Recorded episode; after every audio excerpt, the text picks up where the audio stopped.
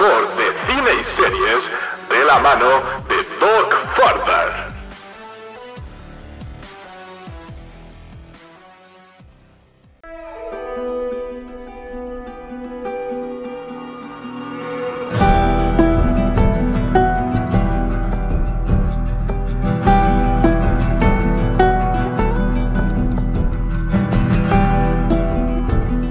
Hola compañeros y amigos, soy Doc, bienvenidos a un nuevo programa de Mock Infectados. Agradezco a todas las personas que os habéis escuchado en el programa 101 y pues sin más demora vamos a hablar del 102, vamos a entrar a la sección Ratos de una pandemia.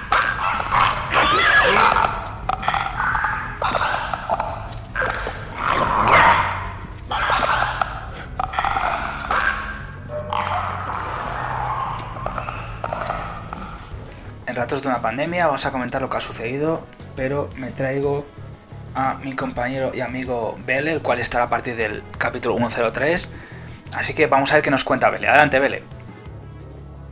Muy buenas amigos Mockiners, Bele González al aparato, hablando un poco a oscuras y con una linterna, súper acojonado, para no despertar a los infectados.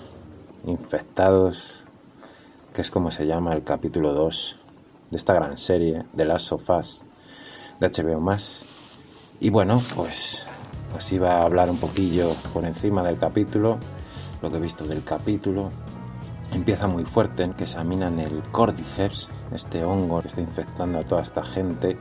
Y vemos como hay una doctora pues que está investigándolo y cojona un montón. Si en el primer capítulo veíamos así como un, un talent show de doctores que hablaban de los hongos, pues aquí vemos a esta doctora que está acojonada viendo cómo analiza ese cadáver y cómo crecen los hongos dentro de él. Le preguntan y todo cuál es la solución y es bombardear. Entonces nos queda muy claro de la gravedad del asunto, de, de esta gran serie basada en ese videojuego que, yo he jugado pero solo una tarde en casa de un amigo y me pareció buenísimo, ¿no? sobre todo el tema sigil ¿no? y estar escondido. Pero vamos a la serie, que es lo que nos atañe. Vemos cómo Tess y Joel preguntan a Ellie sobre su Se están dando cuenta de que ella puede ser una vacuna, una cura milagrosa, ya que es inmune.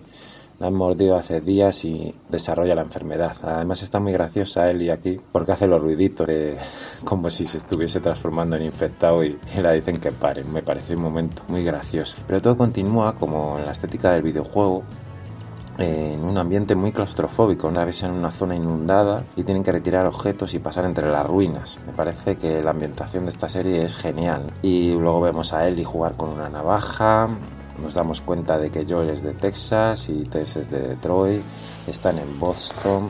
Mola mucho el edificio abandonado que se encuentran con los plastiquitos y como que han intentado esa gente que vive ahí quedarse al margen de esta infección, pero no han podido. Muy bueno lo de que si pisas donde hay córdices, pues despiertas a todos ellos. Como que todos están conectados a través de esa red fúngica enorme. ¿no? Entonces tienen que tener cuidado de dónde pisan, de dónde andan y con sigilo que no les oigan. Quieren ir al museo, que es el sitio mejor para llevar a Ellie. Y van despacito con las linternas. Esto es muy del videojuego. Me mete un una serie, me parece una serie de HBO más de las más fuertes yo creo que de esta temporada va a ser. Ven un cadáver con marcas de garras, surros y silencios a partir de este punto, las escaleras como crujen, caen pedazos del techo y esa barandilla cuando suben por esas escaleras es que parecían los restos del Titán. Cuando en la película del Titanic bajaban para abajo y estaba el Titanic hundido y, y empezaban a mirar a ver los restos del Titanic, pues está todo en ese plan. Parecen fases del videojuego, hacen ruido con un armario Eli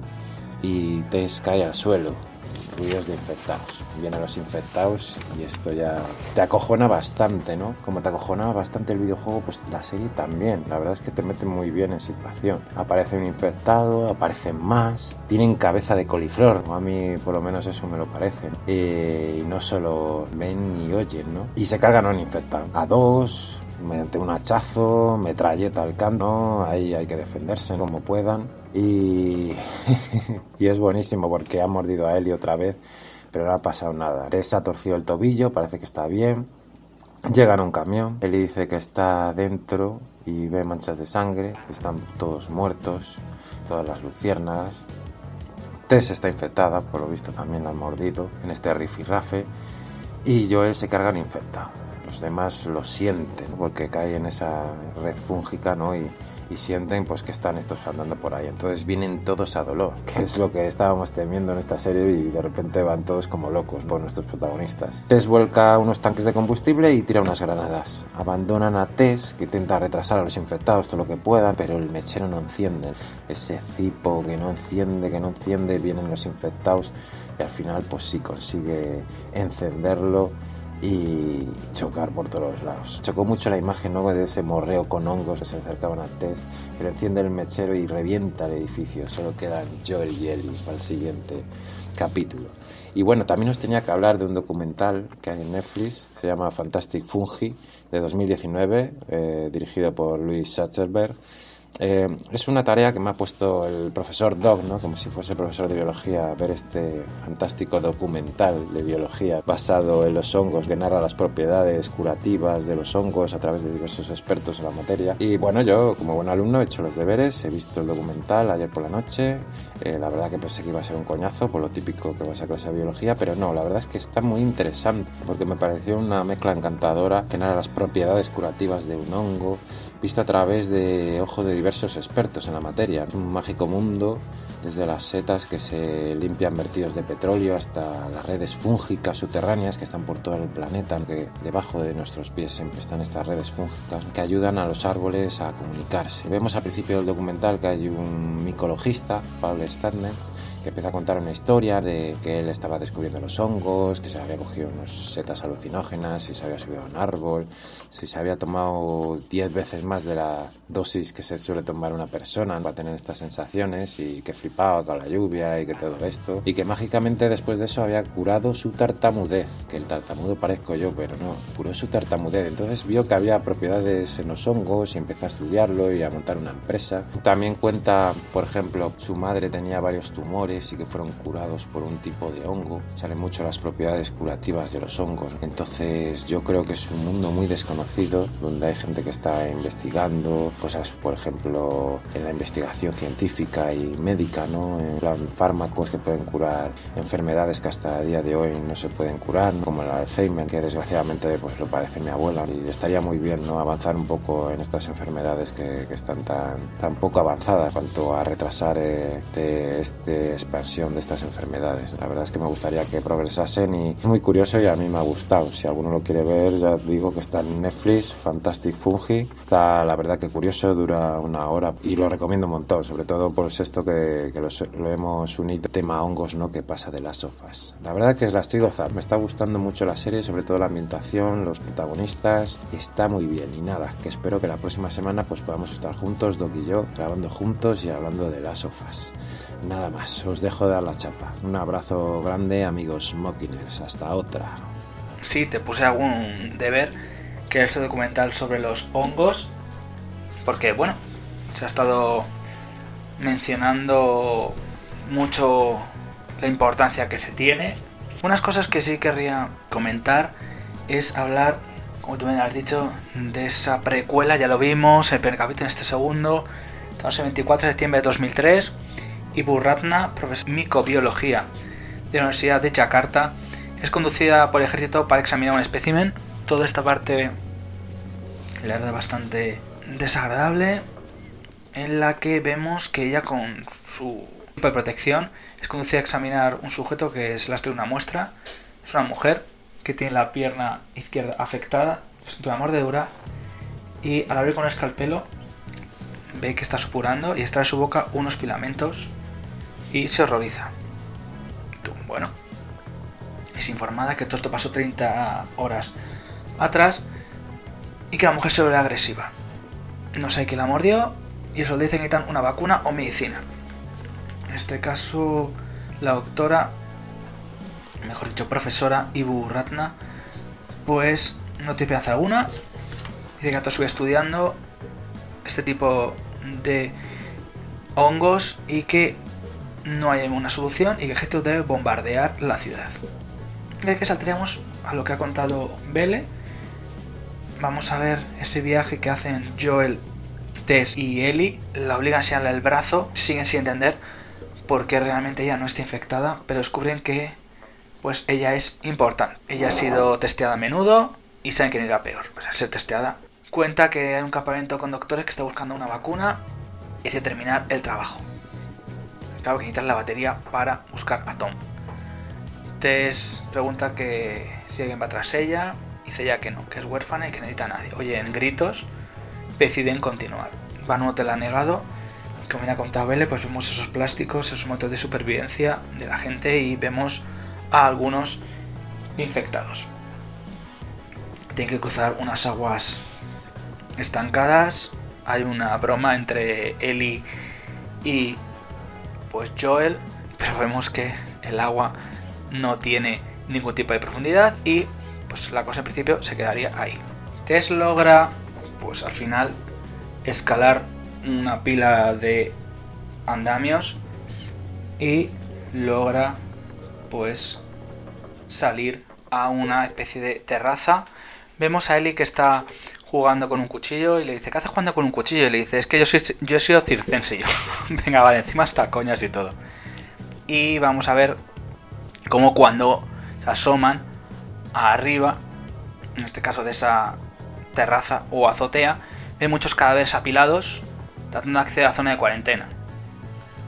Tess dice que el hongo crece de forma subterránea y lo que ha contado muy bien Belle, pues que los filamentos llegan a tener conectados a todas las personas infectadas, ya como una colmena, están infectados en plan colmena.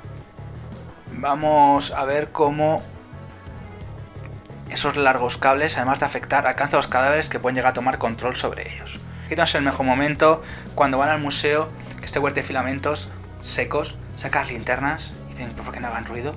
Y sabemos que tenemos a los villanos de la historia, los infectados, que ahora vamos a verlos. Vamos a un cadáver cubierto de sangre reciente. Y Joel dice que a partir de ese momento que seguirán de la forma más silenciosa. Porque tenemos unos chasqueadores y tras las escaleras hay un momento de mucha tensión, como bien dice Bele. Aquí lo refleja muy bien el videojuego. Empieza a subir las escaleras empieza a escuchar chasquidos, esos chasqueados criaturas que se acechan. Y bueno, he dicho que tengan cabeza de califlor. Yo lo, comentaré un poquito más en la sección consecuencias de una infección. Vamos a ver que son personas con la cabeza deforme y que reaccionan a través del sonido. Son ciegas, se orientan, pues gracias a su oído que tienen muy agudizado.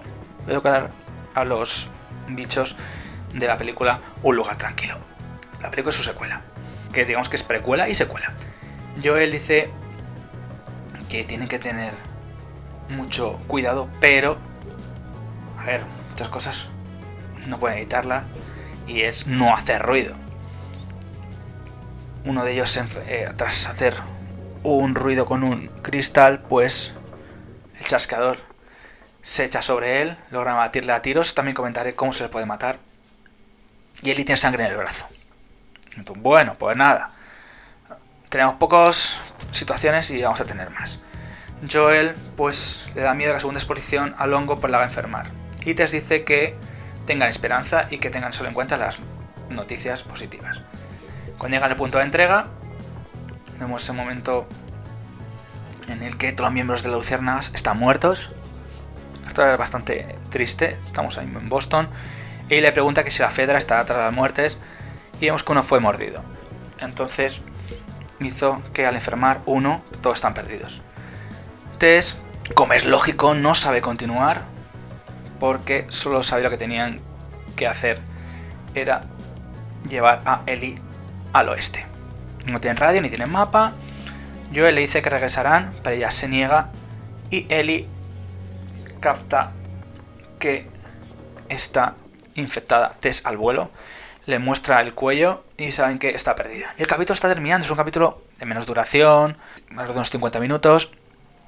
Eso no lo había contado, pero se nota, se centra mucho pues lo que he dicho, la parte de los chasqueadores, que es una parte muy tensa y bastante difícil de sobrevivir. Y el videojuego tiene que crear mucha más tensión, la verdad. Tess no sabe cómo continuar y sabe que tiene que hacia el oeste y pues en este caso vemos que Baceli está curado y Tess le dice que cree en ella y que la conduzca hacia Billy Frank. Los no han salido. Los que comienzan a ponerse en pie, ya que ya provocó un montón de ruido y cuando entran en contacto los filamentos de los hongos, pues ponen contacto al resto de los cadáveres. Esto es alucinante, la verdad, todo el ruido que empiezan a hacer. Y están a un minuto de llegar, Tess esparce gasolina y granadas y su plan es volarlo todo. Y inmolarse. Se queda quieta, unos infectados introduce filamentos en su boca y justo en ese momento logra prender el mechero. Esa situación es, además desagradable, que algunas personas se han quejado, que no terminaría así, comentaré luego la sección, pues al final logra prender el mechero y explota. Y lo que comentaba Abel, es una situación muy tensa, creo que el juego está muy conseguido y vemos tanto en un capítulo como en otro lo que son los orígenes. Yo creo que una de las cosas que caracteriza el juego, y eso creo que está muy de acuerdo Bele también, es la intensidad dramática de la serie. No es nada novedoso si ya lo sabemos, no pretende ser The Walking Dead, pero bueno, es un cruce entre Chernobyl, Walking Dead y un lugar tranquilo. Y bueno, pues como he comentado, es documental que nos cuenta sobre las esporas. Además, te puse un pequeño, digamos, deber. La verdad que el prólogo no solo sirve para darnos información de cómo arrancó la infección, sino que nos muestra las secuencias de los bombardeos que vemos en la ciudad. Y de aquí pasaríamos a la sección consecuencias de una infección.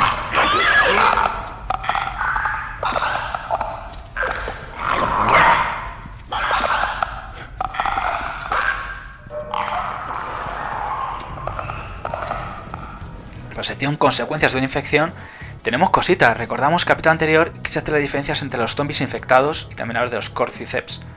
Pues el zombie es un muerto viviente, una persona a la que matan y resucita. Y el infectado es una persona contagiada con un virus que lo convierte en un monstruo. Diferencia.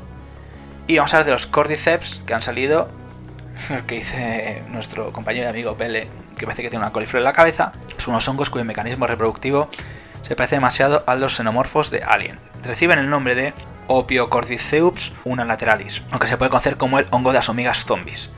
Su hábitat se encuentra en selvas tropicales y es lo que aparece en el juego de The Last of Us, lo más parecido al monstruo en este caso.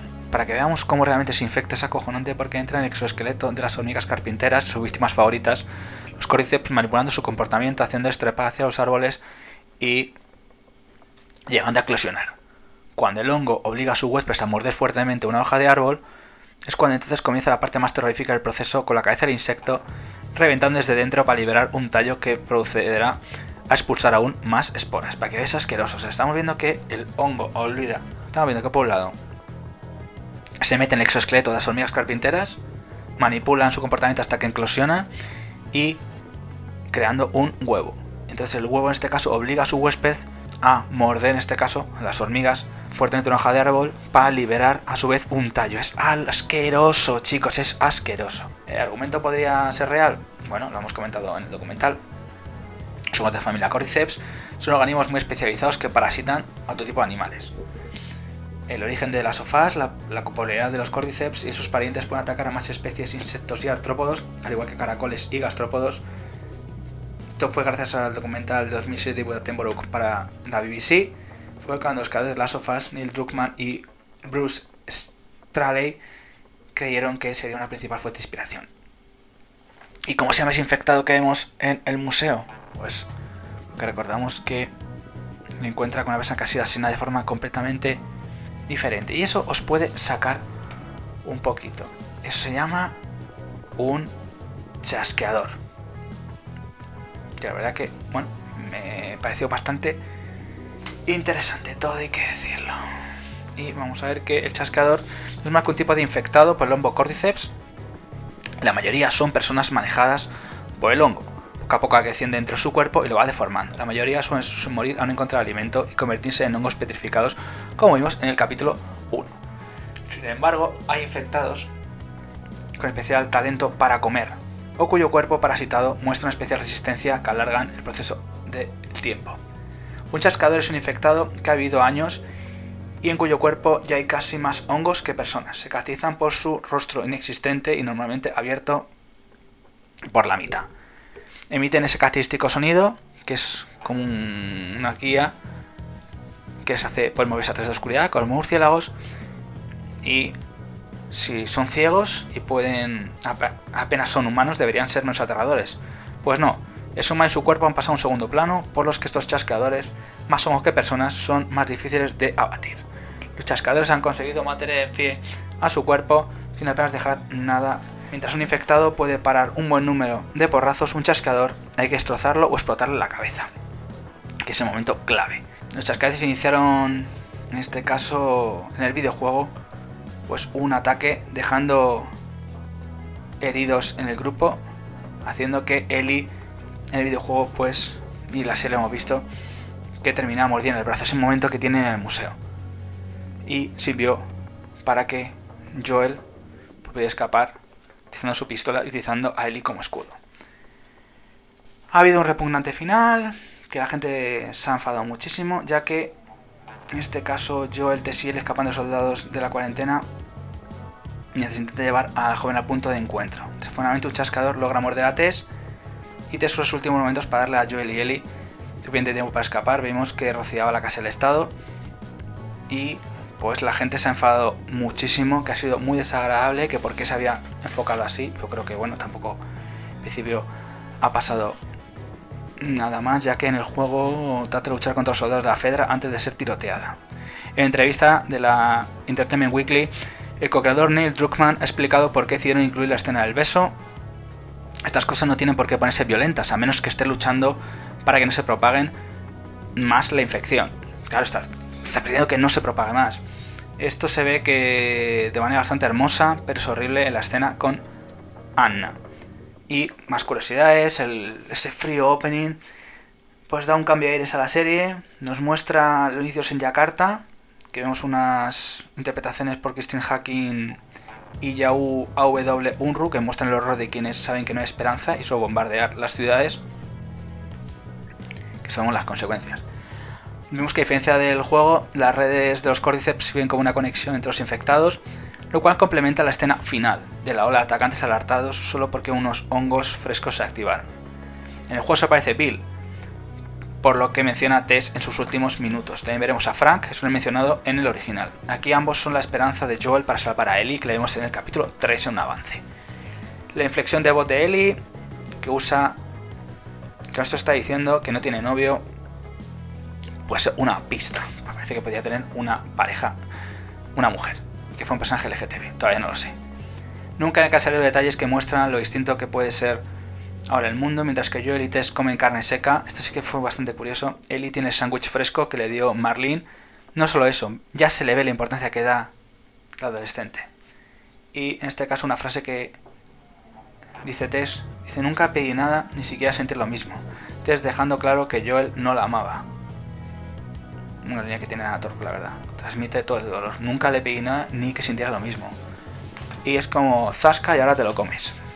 Y ahora vamos a hablar de una cosa que está saliendo en YouTube que se llama Behind the Scenes sobre los juegos y la serie, el 101 y 102. Vamos a comentarlo. Pues comentan los creadores que cuando un videojuego pues se hace y se adapta a serie, pues sobre todo Druckmann, y Druckmann que es el que más habla, dice que debe hacerse elegantemente, pero que se tiene que expandir, se tiene que contar muchas más cosas y cosas que, que se dijeron en el juego, pero que no se han podido ver si intenta utilizar la serie para eso. Nico Parker, en este caso la hija de Joel, pues dice que tienes que tener una total inmersión y cuando le veis llorar y gritar, llora y grita de verdad. Vemos a Marlene, la, actriz que lo hace, en el 2010 le para el juego y la gente quería que saliera y entonces al final, pues bueno, ella no figuraba, pero estuvo al final. Y la verdad, pues Eli vemos cómo valora que alguien como Joel la defienda y castiga así a la gente que hace el mal y sacan sus instintos primarios. Y en el segundo capítulo vemos esos clickers, esos chasqueadores, que vemos que más que los creadores dicen que tuvieron que tomar 5.000 decisiones, Barry Gower trabajó en Chernobyl y pues decidieron traerle para esta serie. Empezaron con una figura basándose en el videojuego de cómo es el, chasqueador, que a partir de ahí empezaron a crecer las diferentes infectados, pero siempre basándose en la criatura original. El creador Druckmann cuenta que se puso a llorar, que le parecía algo muy bonito, y quisieron mostrar la expansión del hongo como si fuera el Celion, y explican cómo los cordyceps están interconectados. En el juego pues vemos cómo se expande por una mordedura y saliva, pero no por el aire. Y entonces las se han decidido que sí, que tenía que expandirse más. Y vemos la importancia del personaje de Anator sobre Tess, que quiso darle mucho más protagonismo. Ya contado antes que los militares del Fedra, pues provocaron lo que hemos visto en el capítulo. La verdad ha sido algo muy espectacular. Ya vamos a una nueva sección. Ratos de los supervivientes.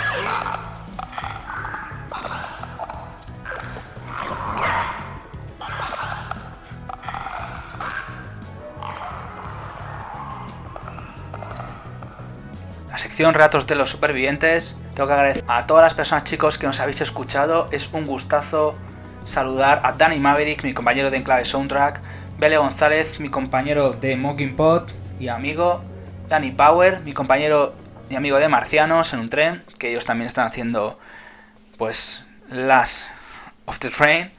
Chris Alvarado, te mando un saludo, mi Dracalis, Yocasta, mi compañera amiga de Marcianos también, Mariolo, guion bajo BS, otro saludo te mando, Elena, Alex Molins y Doc Farder. La verdad os agradezco a todos los que nos habéis escrito y también, bueno, pues tengo que agradecer a Dani Bauer, bien resumido y muy bien explicado, no te dejas un detalle, muchas gracias.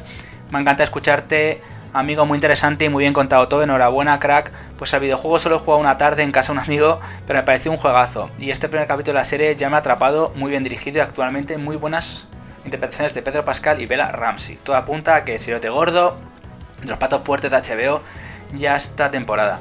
Ya sabes de sobra que si necesitas cualquier audio colaboración, cuenta conmigo, no hace falta que te lo diga yo. GG, así que a seguir así y un abrazo grande, amigo. Andoni totalmente de acuerdo en recrear muy bien las escenas, eso sí, han cambiado algún detalle relacionado con el primer encuentro con la chica. Ya, lógico, incluyen el orden de algún detalle, pero casi todo está prácticamente calcado. Evidentemente, imagen real tiene cambios. Un detalle es que me ha parecido que el doblaje del actor de Mandaloriano es la misma voz que su homónimo de las sofás. Sí, te lo confirmamos. Nuestro compañero puede ser una charla más. Pues mando un saludo, que estuvo en el programa de Pues una charla más. Muy buen programa en el que además prometes más y mejor en el futuro. Así que no queda otra que están pendientes los próximos programas que vayas sacando. Yo he jugado al juego y la serie me está gustando mucho en general. De momento llevo visto los dos primeros y un abrazo. Pues genial. Mariolo-BS. Hola Doc, nombras a Elliot Page como actriz que hace de Ellie en el videojuego. No lo es, nunca participó, aunque hubo confusión porque su cara se parecía mucho. Mira, muchas gracias. La actriz es Ashley Johnson, que aparecerá en la serie, al igual que aparecerá Troy Baker, que es Joel en el juego. Pues muy bien, muchas gracias. Y te mando un saludo, Mariolo-BS. Adrián Duarte Aguilar, del programa Tianguis de Crítica. Pues el primer episodio me dejó muy frío, muy parecido a muchas series y películas. Nunca jugué el videojuego, así que no tengo amor por el juego. Y no tengo ninguna referencia con respecto al videojuego para poder compararlo con la serie. Bueno, pues te, doy las pistas, la verdad. Yo tampoco he jugado, pero estoy disfrutándolo. Además lo dicen en este caso en los making ofs que podéis encontrar en YouTube. Y el segundo episodio me ha gustado más y me ha enganchado. Así que muchas gracias chicos a todos. La verdad que, bueno, vuelvo a agradecer a todas las personas que me habéis escuchado. La verdad que es un lujazo que, bueno, pues estéis aquí. Y bueno, mando un saludo pues a mi compañero Mariolo-BS. Le podéis seguir a través de Instagram.